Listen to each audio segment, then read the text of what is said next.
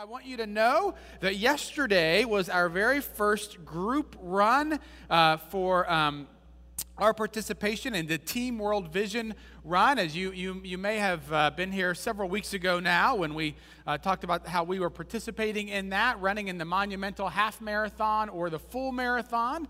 Um, and uh, we're doing this to raise money for clean water in Africa. And so, yesterday, a group of us, along with uh, 10 other churches in the North Indianapolis area, uh, met at the Monon. And uh, we ran about, I don't know, it was 20 or 25 miles, it felt like. And um, so it may, it may, have been five, I don't know. But, but one way or the other, we ran and it was great. And so, uh, again, let me just remind you that if you, or let you know, if you, if that's something you think you'd be interested in, it's in November. And uh, certainly come talk to me or our team captain, who is Kelly Ancliffe, and, uh, and hear more about that. But it was a good first day. What a great day it was to run yesterday, and what a great morning it, it was been this morning, right? It's amazing out. Thank you, Dave. All right. Dave, I'm just going to preach to you today. It's me and you. All right. So, we are starting our new series this week, and uh, it's a series looking at uh, the letter to the Philippians. Uh, and so this morning we'll do this over, oh, until I think probably around the last Sunday of August, so over the next several weeks. And, uh, and so today we're going to look at Philippians chapter 1, verses 1 through 11. So I invite you to hear these words. Paul writes Paul and Timothy, servants of Christ Jesus, to all the saints in Christ Jesus who are in Philippi with the bishops and deacons. Grace to you and peace from God our Father and Lord Jesus Christ.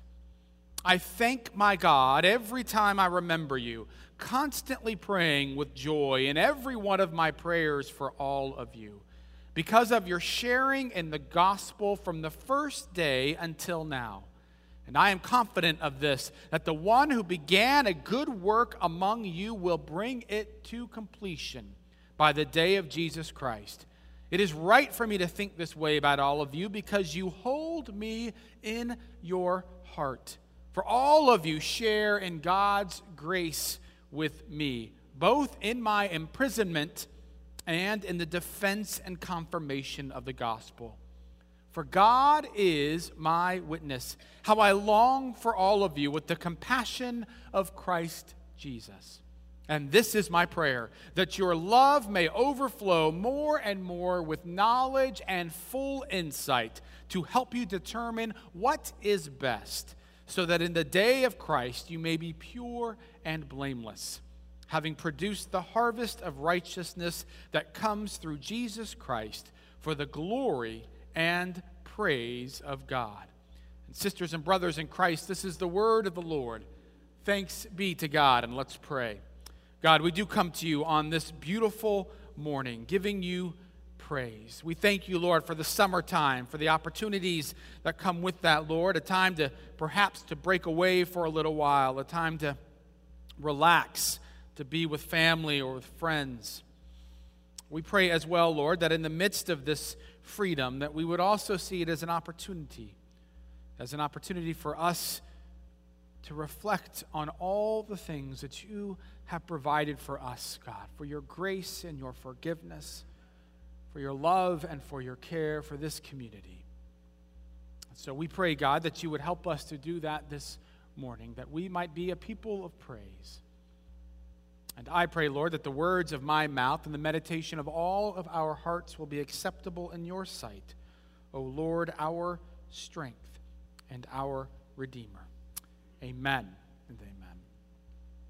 So, a little while back, you may have seen it, there was an article that was written that confirmed what every person who has a sibling already knew, which is that no matter how much parents try and deny it. That every parent has a favorite child. The research has shown that a very high percentage of parents, as they looked at them, as they watched them, as they saw them, how they reacted to their children, how they interacted, could see that they have gave one preferential treatment. Your parents are getting nervous in here as you sit next to your children. What's also interesting about the research is that it also revealed that the vast majority of children, not only did they believe that, but they also thought it was the other sibling who was the favored child. I, I always knew that in my own family, uh, uh, uh, uh, my sister always thought that I was the favorite child. And so she would go on and on, and she'd say that you're the golden child. And, and she was always complaining about it. And I would try to show her the times when actually, no, no, no, look, look how you've treated, you know, look how my parents treated me here, or look what they did for you there. And she would never believe it until finally I just gave up and I just said, well, can you really blame them? Right? Hoping that it would quiet her down, but of course it didn't, right? And uh, Megan and I, of course, we don't have a favorite child. We do have one child that we are pretty convinced will do the best job of taking care of us when we get older. So we treat her much better, but I think that that makes sense, really. That's just good thinking. So I bring that up this morning and, and, think about the sense of kind of having a favorite child because, in many ways, people say sometimes when you birth a church, if you're a church planter and you birth a church, it almost feels like kind of this, the, the terminology, birthing of a child and what that's like. And, and so as we look at Paul and all the different churches that he has planted or birthed over the years, it's pretty clear that the people in Philippi, the church in Philippi, is his favorite. He loves them. He speaks to them. He talks about the fact, even in our own little passage there, about how he prays with joy over them. When he, he thinks of them, it is with great joy. And throughout this letter, as we'll see, the word joy comes up again and again. He really, really loves the Philippians. In fact, I almost get a sense as he's sitting there in prison and he's, he, he realizes he needs to write a letter and he's like, oh, I should really write the, to the Galatians or I, I should write to the Colossians. They're such a mess. And then he thinks, no, I'll write to the Philippians. I love them. Like, really, I mean, you love everyone, but I really like them right? He loves the people of Philippi. And so the question is why? Why exactly is it that he, that he likes the people of Philippi so much? Why do they bring him so much joy, if you will? And, and before we kind of give some examples or, or the reasons why, it's important to see that what this does is it actually bubbles out of gratitude right i mean what that's exactly what he says he says that he says that this joy kind of comes out of the fact that as he as he thinks of them he is thankful for them. I give God thanks every time I remember you. And it's important for us to remember that joy so often comes out of a spirit of gratitude. We talked to last week, I just mentioned this briefly, that if we're struggling with joy, that a lot of times it's because we're trying to earn the love of God rather than doing it out of a sense of gratitude or thankfulness. And again, this week, we see the sense that what's important is for us to be a people who give thanks. The reality is, for the vast majority of us, almost innately, it seems, that when we're thinking about our life, what we begin to think about are those bad things that have happened, right? The negative things that have happened to us. Why is it that almost every child thinks it's his or her sibling who was the favored child? Well, because of the fact that all they see are the nice things that the parents do to their sister or to their brother, and they see the injustices that their parents have done, you know, towards them, right? It's almost just kind of human nature. And so, if left to our own devices, we will focus on those things. And so, a part then, just as, a, as again, as an aside, is, is a sense of how are we being intentional about writing down, and I think it's helpful to write down, or at least to mentally begin to think about here are the things to which I could give God thanks, and what might happen if we spend time actually doing that, and how might joy erupt out of the gratitude that comes from actually reflecting on the many ways in which God has been with us and has provided for us us. So we begin with gratitude. And what exactly is it that Paul is so thankful for when it comes to the Philippians?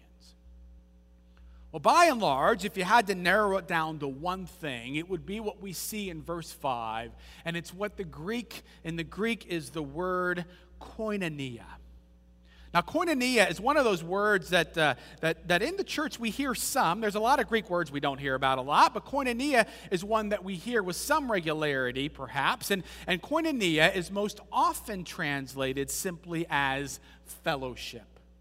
And fellowship, it's really, it's a fine word. It's, it's very true. It's about kind of community, if you will. But fellowship really has kind of lost some of its teeth uh, in our kind of common day church parlance. It, it mostly is a, a church word. You don't really hear about, hey, you know, hey, you want to come over? I'd love to fellowship a little bit. That doesn't really, you don't really say that day to day. But, but in churches, I mean, I can remember the church I was growing up with, we had a, a fellowship hall. And in there, you'd be kind of this big space where you would eat together or you would, you know, do some kind of activity. Or in some churches, you would have, maybe you still have in some churches, what they would call a fellowship hour, right? And, or a fellowship time. And that's when you'd come together together, kind of like what we do in the gathering space. You'd have donuts or you'd have coffee, and, and that's fine. There's really nothing wrong with that, but it doesn't have a lot of sense of exactly what it means, right? I mean, if that's all it is, if it's just kind of having donuts together or coffee together, it's hard to think, isn't it, of Paul sitting there in the midst of prisons and being chained down and thinking, oh man, this is rough. But you know what? I remember when I used to eat crullers with those Philippians. That was amazing. Right? It's hard to think that that's actually what brings him joy, right? It's just the fact that he's had donuts or had a meal with a group of people in Philippi. It doesn't quite get at exactly what it is that Paul is saying. And so, as I was thinking about the word fellowship, I was reminded that in many ways, of course, there is a particular area in our culture where the word fellowship has had something of a resurgence. And it's because of some movies that were based on some books. And can anyone remember what word, where we use the word fellowship? The Lord of the Rings, the very first trilogy is called the Fellowship of the Ring, right? And when you think about that, perhaps that begins to help us to understand how Paul was trying to use this word, right? In other words, this wasn't just about a group of guys there and other kinds of uh, objects or, uh, I don't know, elf and hobbits and Exactly. So, all of these things, right?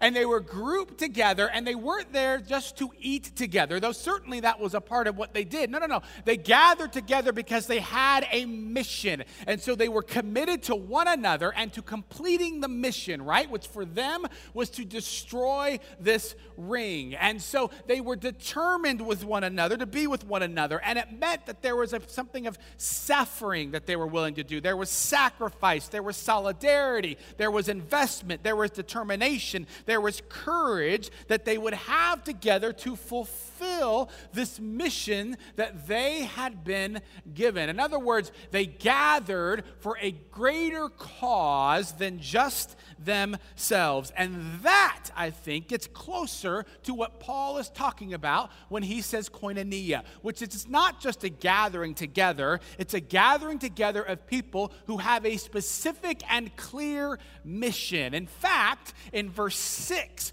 Paul talks about this where he says, I pray that you will be able to continue to work right until the completion by the day of Jesus Christ. In other words, that you are working towards the mission to the day when Jesus returns and when God's kingdom comes on earth as it is in heaven. And that a part of our mission is to begin to say, what would that look like right now? And so it's the reason why together then we try to work towards the ending of injustice. It's part of the reason why then we try to help others to experience the grace and love of Jesus because that's what heaven is going to be like. It's why we work together to try to end hunger. It's why we work together to try to bring, bring, bling, to bring, I sound like I'm on Lord of the Rings, to bring a clean water to Africa. It's a part of the reason why we keep working until the day when every knee bows down and every tongue confesses that the Jesus, that Jesus Christ is is Lord. We believe that we gather together, but it is because of the fact that we are working towards a clear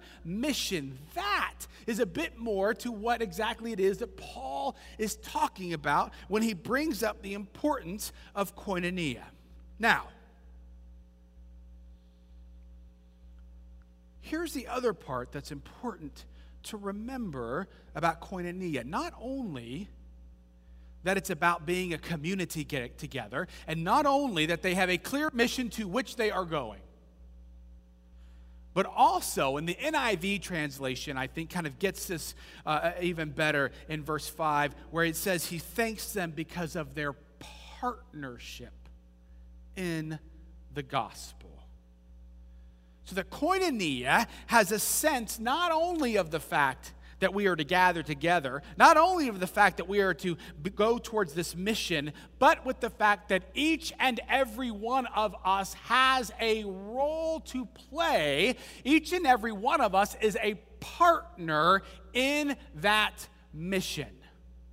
Now, I realize that that may not sound like that big of a deal to you, but I want you to know that when Paul says it, I get what he's saying. I don't oftentimes kind of pull the, you know, well, I'm a pastor. You might not really understand this. In fact, I don't think I've ever said that non sarcastically. But I want you to know that there is a part of me that thinks that I understand. I really get exactly what it is that Paul is saying here because I know that in one sense, right, there's on the one hand, it's one thing to say, I know that people love, oh, you know what, we're a part of this church and it, it's great and we love that it has a mission and we love that mission. That's wonderful. That's one thing. It is a whole nother ball of wax to say, we love this church, it has a clear mission, and we know that we play a part in it, that we have a role to play. It's easy to simply come in here on Sunday mornings, perhaps, and to be able to, to, to, to, sing a song, to meet some friends, to hear a sermon, maybe even to say an occasional amen. unprompted, and, and, and, you know, or perhaps in more Presbyterian parlance, you know, to say, hey, nice job, thank you, that was great. And then to go home and have absolutely nothing about you change, and have nothing in the neighborhood in which you live change. And have nothing in the community of which you are a part change, and have nothing in the world actually change, but feel like you're actually doing something. That's church. That's not koinonia. See, koinonia says, oh, no, no, no, no, no, no. Not only do you know that you're to gather together, not only do you know what that mission is and you have some clarity that you're working towards a day when Christ returns and God's kingdom comes on earth as it is in heaven, but it is a part of your job to actually participate and do things towards the completion of that mission. I want you to know that that is a completely different thing. And I want you to know that not only does it shape the kingdom of God differently, and not only does it shape who we are as a church differently, I want you to know, and I don't want to make this about me, but I'll make it about me for just a brief second. I want you to know it is a delight as a pastor to be a part of a congregation that gets and the reason why Paul is so excited and joyful about the Philippians is because not only do they realize that they're called to be together, not only do they understand that they have a mission that they are working towards, but that they actually get that they are a part of this mission. No wonder Paul says, I thank my God every time I remember you.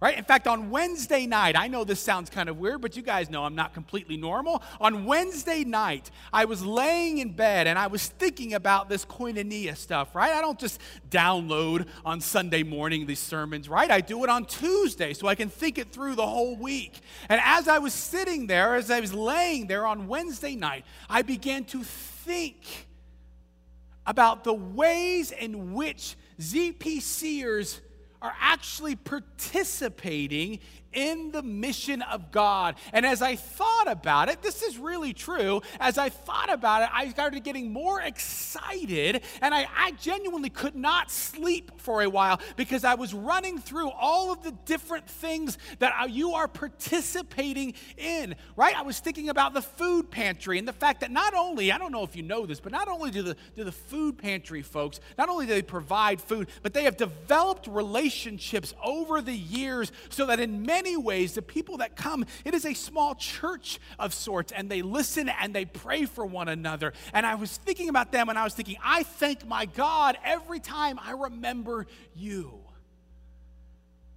And then I was thinking about the Sunday school teachers, and I was I love the fact that, you know, my my my, my four-year-old and my six-year-old and my eight-year-old, my two-year-old, she doesn't say anything much, but but the rest of them, how they begin to learn stuff already about the stories of Scripture, about the story of God's grace and love. And, and then my wife, even when she comes and talks about her own Sunday school class, and I thought, I thank my God every time I remember you right? Or all the countless amount of people who spend countless amounts of hours preparing for great banquet. Why? So that they could share the love and grace of Jesus. Or those who are preparing to go to Brazil to start a whole new great banquet. And I was thinking, I thank my God every time I remember you or my wife right? This is just more personal, but my own wife, I mean, to think about what she does and the ways in which she helps to lead in different ways here, detached from me, and just to think about the church is a strange world,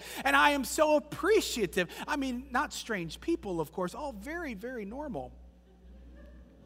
It's the 10:30 where they're weird. The 9 o'clock, very normal but to think about her sacrifice at times. And I thought, I thank my God, Megan, every time I remember you for the people who are concerned about international missions. And so they cultivate relationships with mission workers or they go on short term mission trips. I thank my God every time I remember them. Or the people who work with our folks from Jeremiah House and who spend countless hours loving and caring for them and listening to them or cleaning up the Jeremiah House. And I said, I thank my God every time I remember you or the people who do IHN and help to make sure sure that we can house the homeless or drive them places or have food for them or play with them in certain times. I thank my God every time I remember you or making meals for newborn parents or for people who have undergone some kind of surgery. I think I thank my God every time I remember you or the people who lead home groups or the people who do hospitality so they have donuts and brunches. I really thank my God every time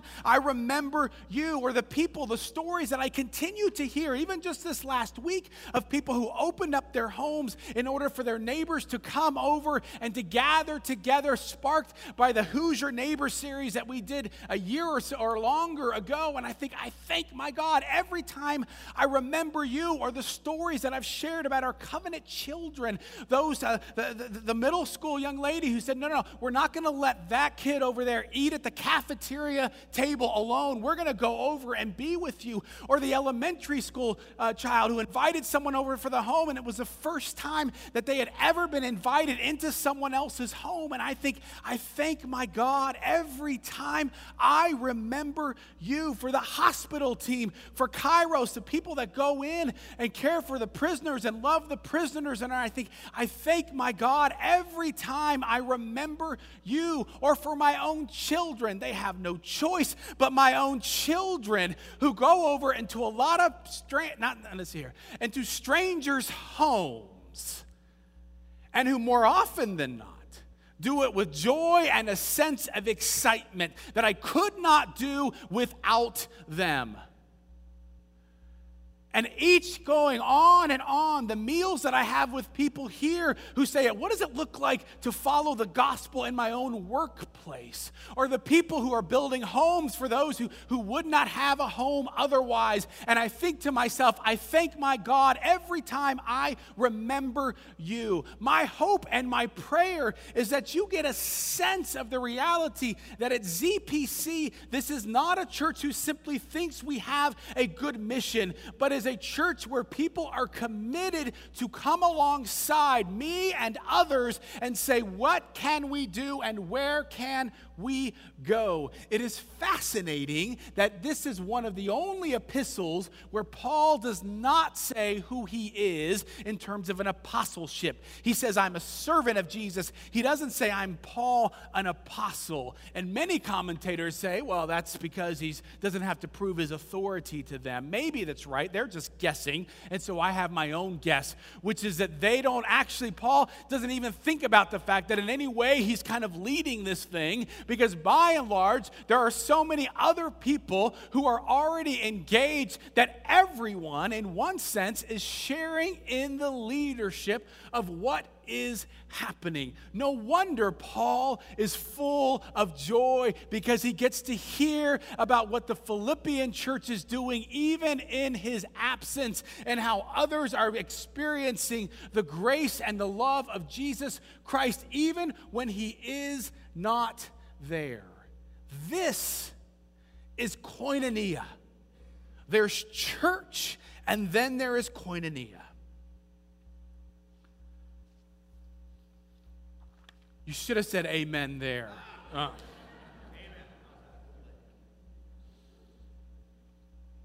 There's a difference in merely consuming the gospel versus understanding that you are a partner in the work of the gospel. There is a difference with merely consuming the gospel versus understanding that you are a partner in the sharing of the gospel. There is one more aspect of koinonia that I wanted to share, which is that not only is there this sense of partnership in the gospel, but in that time and place, koinonia was oftentimes used when it came to business or financial partnerships. In fact, in other letters, when Paul uses the word koinonia, he's speaking expressly to the times when people are giving financially. And even in Philippians, here in chapter 4, he will more expressly, as we'll see here in several weeks, thank them for their financial gifts. Now, that shouldn't be a surprise if you're going to really kind of be a partner in the gospel, it means that you give of your time, you give of your talent, and you give of your treasure, of course. But it's also important to realize that when Paul says this, it's not just a nice thing to do. It's not just, hey, let me thank you for that gift, that was great. He genuinely means this. And why do we know he genuinely means it? Well, because, as you may know, in the prison in that time, they didn't normally feed you. You were in jail, and the only way that you got food was if somebody else provided it for you. If someone brought it into you, for, brought, it, brought it to you. So that when Paul says he is thankful for the money that he has get, that he has been given, he is saying to them, I am really really thankful because if you wouldn't have given money, I would not have food. And I would not have been able to eat. And what's great is when in verse 8, when he talks about the fact that, uh, that, that, that, he thinks about them like the compassion of Christ, literally what it says in the Greek is, is, that, is that this emotion, this love, is coming from his bowels, from his intestines. Because in that culture, that's where they saw kind of the, the seeding, if you will, of emotion. Kind of like we use the heart, right? And we don't literally think it's from the heart, but we use the heart. And so, what, what Paul is saying, I found this to be somewhat humorous, is the fact that that he's thanking them from his intestines for the food that filled his intestines. So, from the very root, from the very being of who he was, he gives thanks.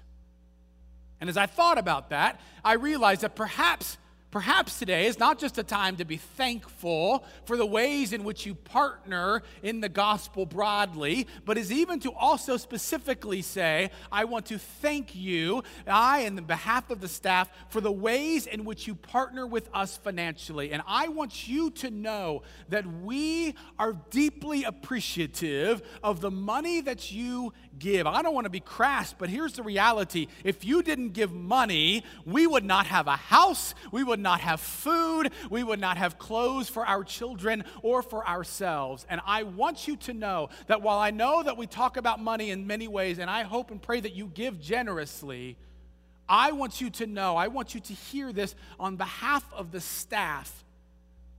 Thank you.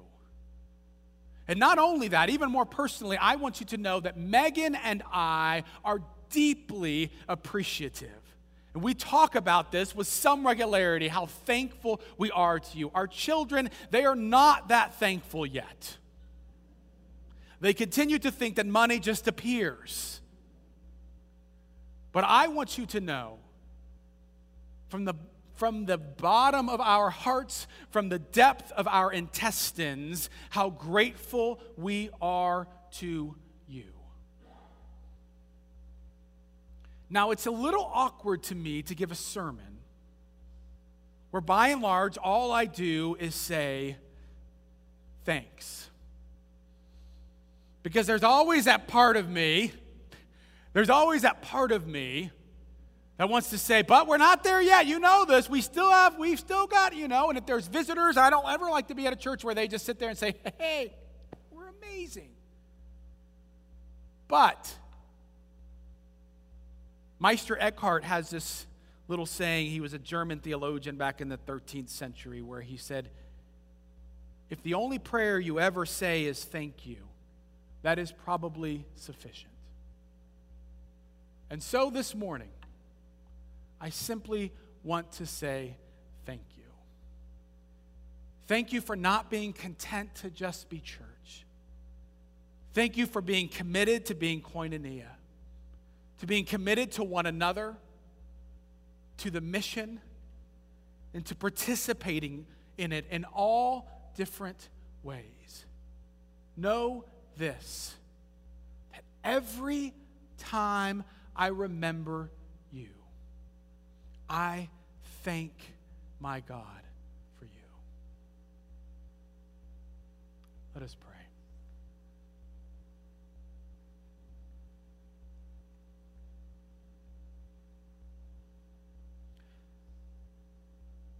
God, probably far too often, we do not begin out of a sense of gratitude and thanks.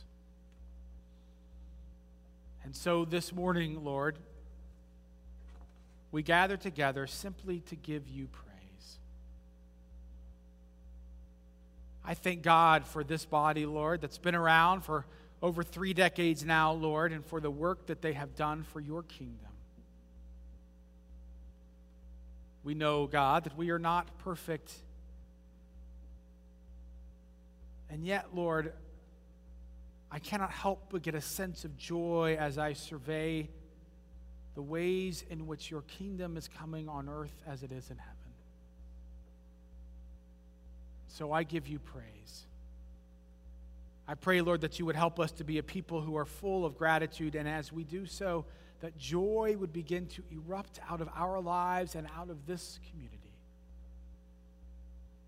That in so doing, those who surround us could not help but be drawn to that joy and gratefulness.